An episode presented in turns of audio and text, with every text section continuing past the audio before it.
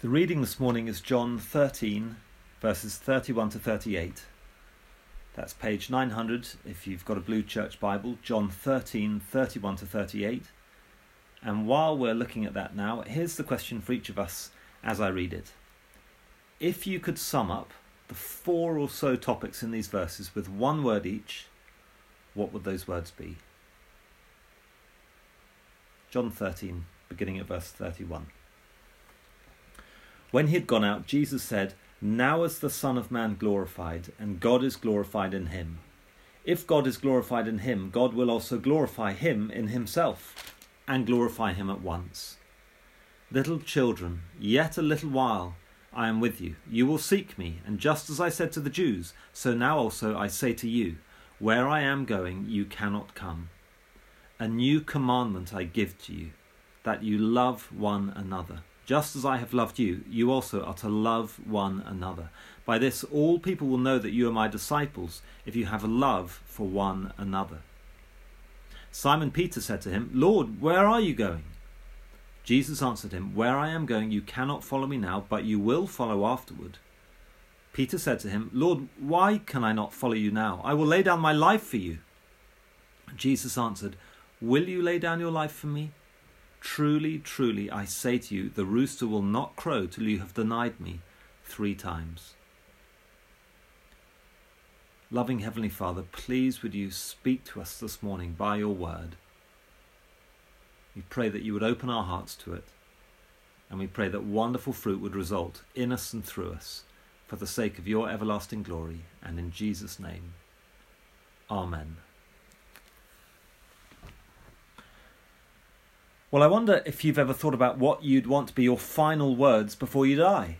Uh, sometimes, of course, we don't get to choose our last words, do we? I, I, think of the American Civil War general visiting troops on the front line, and he was warned to keep his head down. And his last words were famously, Why, they couldn't hit an elephant at this dis. But sometimes last words can be deliberate and even poetic, can't they? Uh, Robert Alton Harris, killed for murder in, in, murder in California in 1992, said this you can be a king or a street sweeper, but everybody dances with the Grim Reaper. And in Australia, more recently, a hospice nurse called uh, Bronnie Ware spent years hearing her patients' final words and ended up writing about them, and they're almost all regrets. So here are some of the more common things she heard often over the course of several years. Uh, I wish I hadn't worked so hard. I wish I hadn't held back my feelings. I wish I'd stayed in touch. I wish I'd chosen to be happy and not complain so much. I wish I'd cared less about what others thought. I wish I hadn't worried so much. So I wonder if you've ever thought about what you'd want your last words to be. Or not want your last words to end up having to be. Or, separate question, I wonder what each of our last words will be. We're all going to have them, unless Jesus comes back before. Well, we're now at the point in John's Gospel where Jesus starts to give his last words, as it were, his big final teaching opportunity to his disciples before he allows himself to be killed, before then rising and ascending back to heaven. And maybe you're investigating Christianity this morning and you don't believe in the resurrection or the ascension, that's fine, we'll, we'll get to that in a few weeks. But the point is that this teaching he's giving to his disciples now, before his death, are his departing instructions to them. And so this section the end of chapter 13 through to the end of chapter 17 is commonly known as the farewell discourse. But we mustn't think of this as the last words of a man to his loved ones gathered around his deathbed before he goes through the final, awful, hopeless tragedy of death. No, this is much more like the final instructions of a military commander to his soldiers on the eve of his most dangerous and most strategically important mission ever, so they know how to exploit his victory once he's gone because the farewell discourse is fundamentally about mission. It's fundamentally about evangelism. It's about continuing Jesus' work to reach out and witness to the lost on his behalf, under his powerful rule from heaven, where he is right now.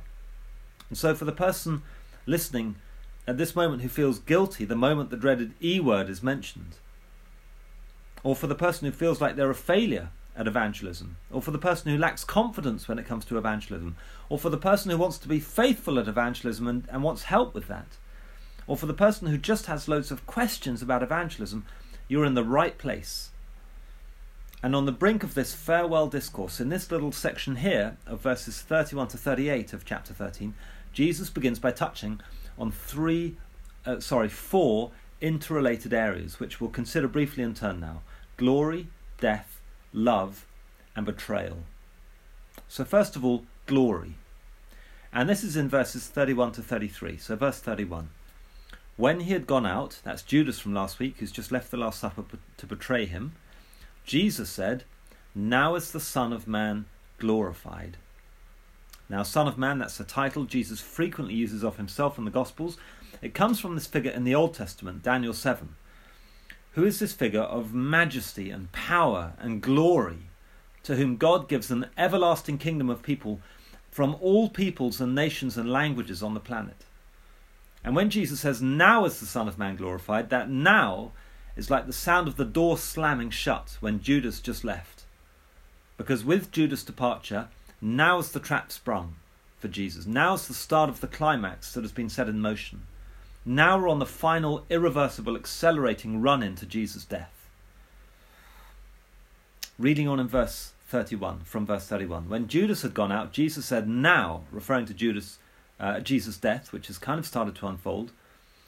Now is the Son of Man glorified, and God is glorified in him. If God is glorified in him, referring to God the Father, God will also glorify him, Jesus, in himself, and glorify him at once.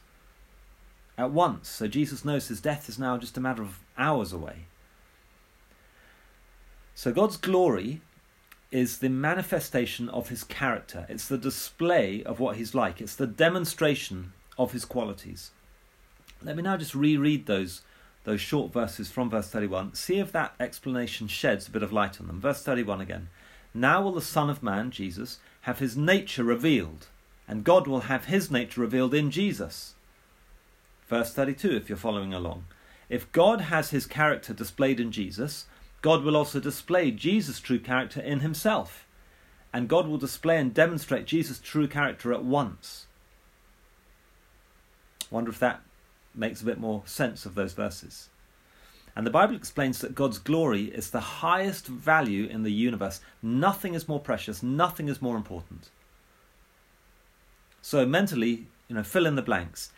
He created the universe for the sake of his glory, to display his power, to display his wisdom. Even the, the reason God saved us was for the sake of his glory to display his love and his kindness and his mercy. And it's even the case that when lost people perish, although the Bible says God doesn't take sadistic pleasure in the death of the wicked, nonetheless, one result is God's glory as awfully his holiness and justice and defeat of evil are displayed throughout eternity. And of course, the reason we're on mission for him, the reason we reach out to, reach out to the lost, regardless of their response, is for the sake of His glory. Just to put out there, as we witness, all of the above about God, every other aspect of His character contained in the, the, the glorious gospel, the good news of Jesus. So everything comes down to God's glory. That's what God is most committed to.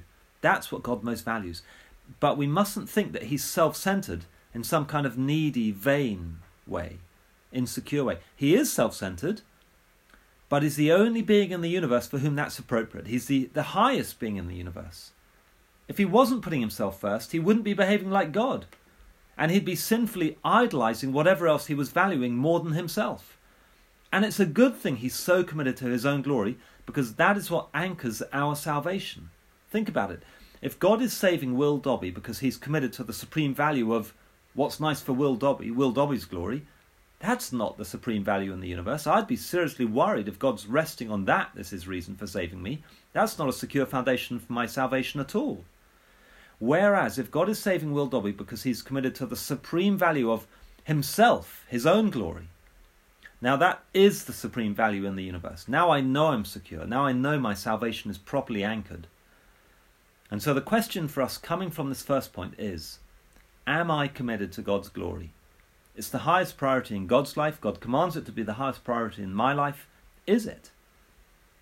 Otherwise, I'll be like the pane of glass in a lighthouse who thinks its purpose in life is to show off to the world how amazing it is. instead of realizing that its purpose is really to show off the brilliance of the magnificent light bulb behind it, shining through it. In other words, is my life lived to make me look good or to make God look good? When I'm considering life's decisions, what job should I go for? Where should I live? Who should I seek to marry, if anyone? Are my decisions based on what will best demonstrate what an amazing God He is, or how I can have a nice life? When I'm considering the smaller things, you know, week by week, what, what will I do with the money God's entrusted to me in this life? What will I do with the time God's entrusted to me each weekend? Again, are my decisions based on what will best demonstrate what an amazing God He is, or how I can have a nice life? And when God puts evangelistic opportunities across my path, for example, the subject of coronavirus, coming up with my neighbour over the garden fence, at the bus stop, will I take the safe option and steer clear of saying anything spiritual? Or will I decide to give God glory by saying something about Him that's relevant, anything about Him, and thus giving Him glory? And by the way, being fully devoted to God's glory will leave me far more fulfilled and long term happy, deep happy, than being fully devoted to my own glory. Because being devoted to His glory is what He made me for. I'll be cutting with the grain of my own existence. It is all about His glory. Which brings us very naturally to the second thing Jesus raises, which is Jesus' death. And the reason I say naturally is that the Father's glory and the Son's glory shone at their brightest at Jesus' death. And that's a big theme in John's Gospel that we've seen already that Jesus' death is the pinnacle of God's glory. Because we could list every single quality God has. Well, we couldn't. Human language isn't enough for that. But anything you care to think of that's true about God is on display at the cross. And in fact, even while Jesus is talking about God's glory in verses 31 and 32, there's a hint embedded there. He's also talking about his own death. Those verses, his wording there echoes Isaiah chapter 49, verse 3, which is about the suffering servant who was a prophesied figure later fulfilled by Jesus, who Isaiah says will die for his people. And then Jesus drops a much stronger hint about his imminent death in verse 33.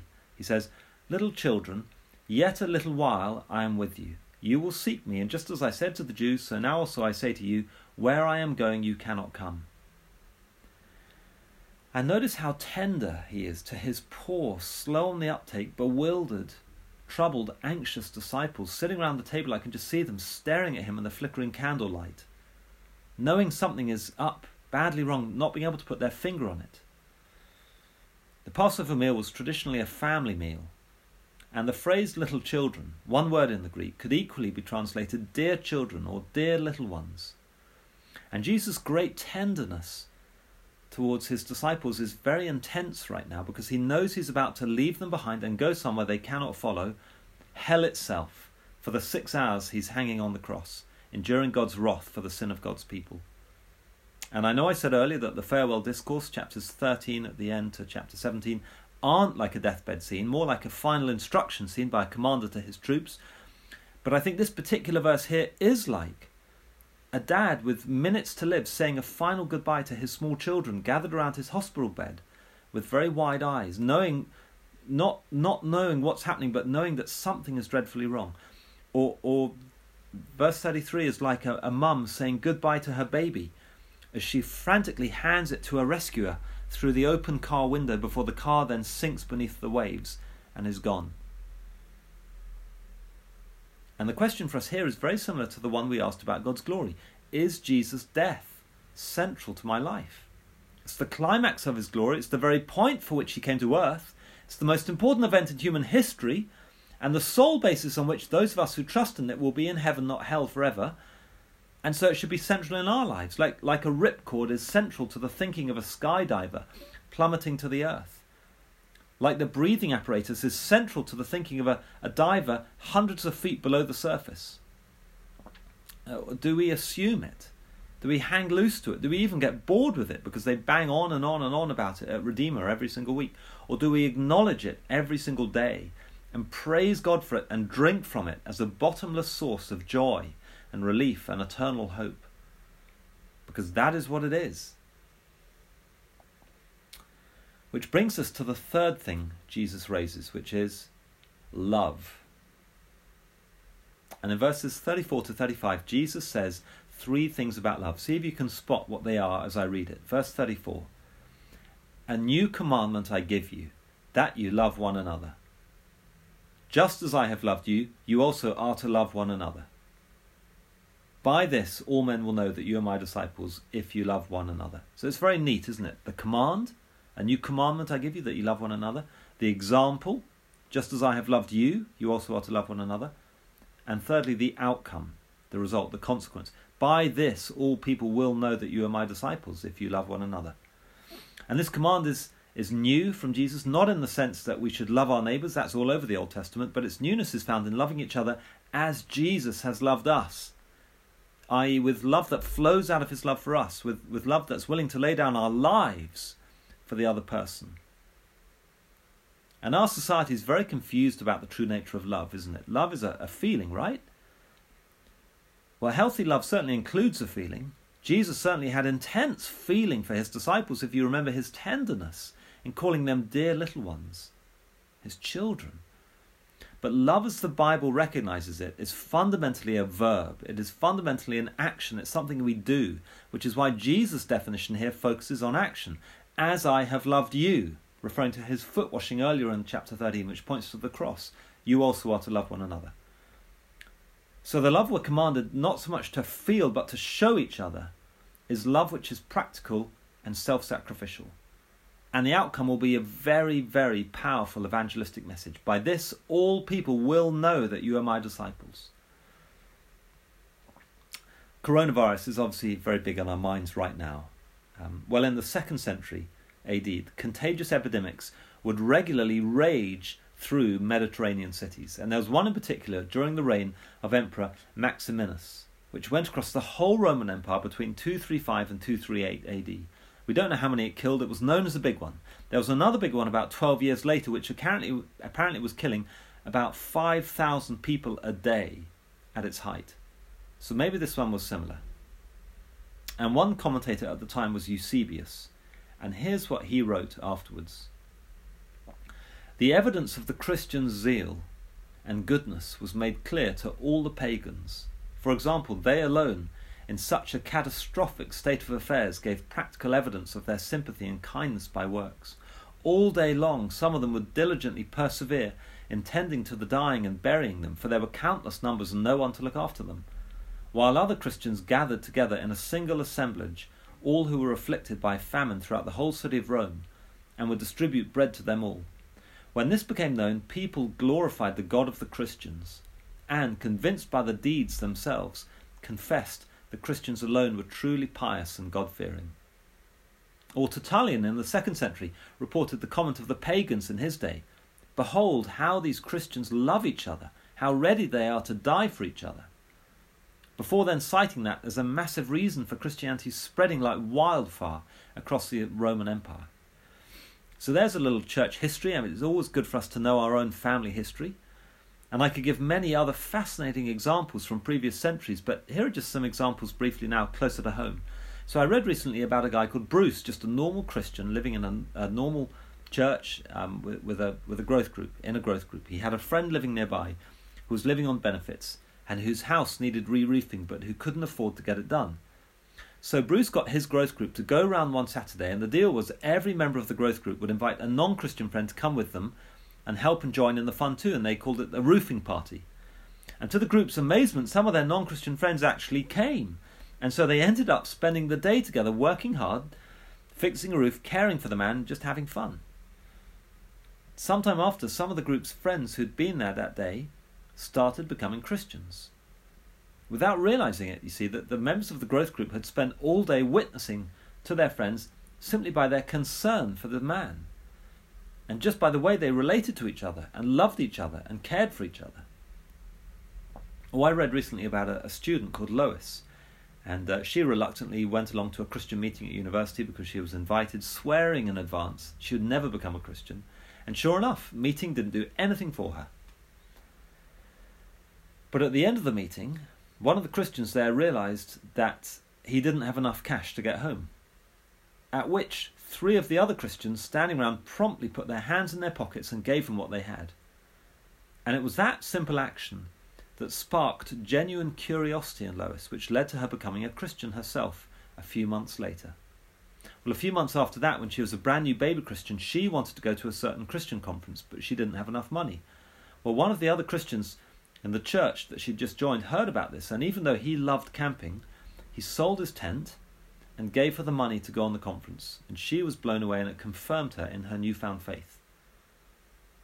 Or just one last example, I think even within our own precious Redeemer family, I think of Hugh's testimony soon after he became a Christian through Friendship Friday, when he spoke to the church about how almost scared he was coming into the Redeemer community because of how kind and loving he found people to be, which, as he put it, often just isn't the case out there.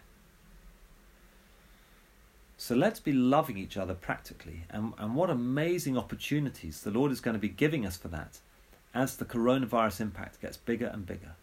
Let's be looking forward to the impact that we will be able to have on unbelievers, unbelievers around us who won't be able to help but notice as we start shopping for each other and visiting each other and have stories to tell our non Christian friends about some of the love that will be bubbling up as the best is brought out of us as we seek to love each other in this season. Which leads us to the final thing, which is Jesus' betrayal. Glory, death, love, and betrayal. Verse 36.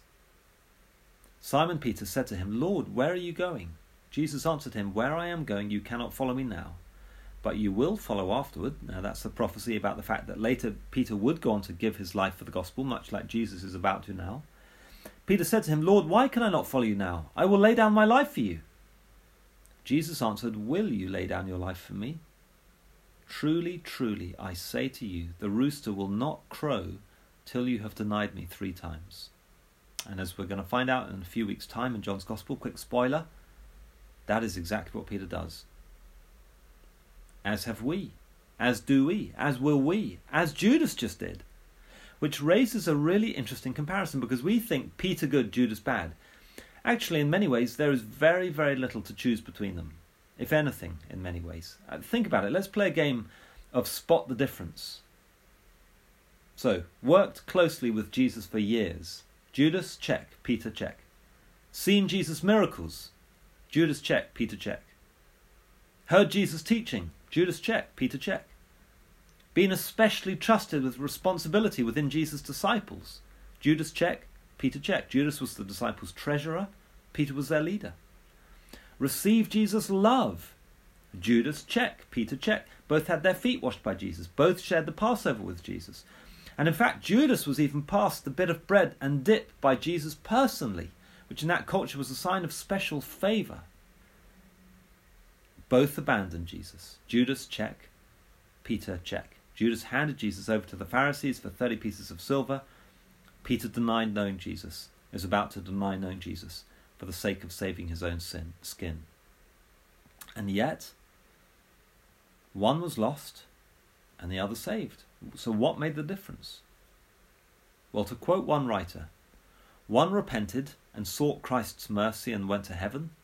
One, overwhelmed with remorse, turned in on himself, took his own life, and went unforgiven to hell. And this writer goes on the seeds of the failure of both Peter and Judas lie embedded in each of our own hearts. We all know what it is to deny Jesus and betray him. We can only cast ourselves daily on his limitless mercy knowing that he will not cast away even one of all who come to him, and that not one will be lost of all the Father has given him. When it comes to being on mission for Jesus and witnessing, we have denied him by letting opportunities to talk about him go past out of cowardice. We have betrayed him by sidestepping chances to tell others about him for the sake of our fear of awkwardness. I know I have, and we will. And Jesus' words to Peter here apply to us. But the thing is to do what Peter later does, to come back to Jesus in repentance, to receive his loving forgiveness and wonderful grace and kindness, to pick ourselves up, dust ourselves off, and knowing that we're accepted because of the cross, get back in the battle. And do so knowing that we do so for the sake of his glory, with a message centering on his death, with a method that includes the very powerful element of simply loving each other in front of the watching world, and knowing in advance that when personal failure comes, as it will, there is always more grace and forgiveness when we go back to Jesus for that. Let's pray.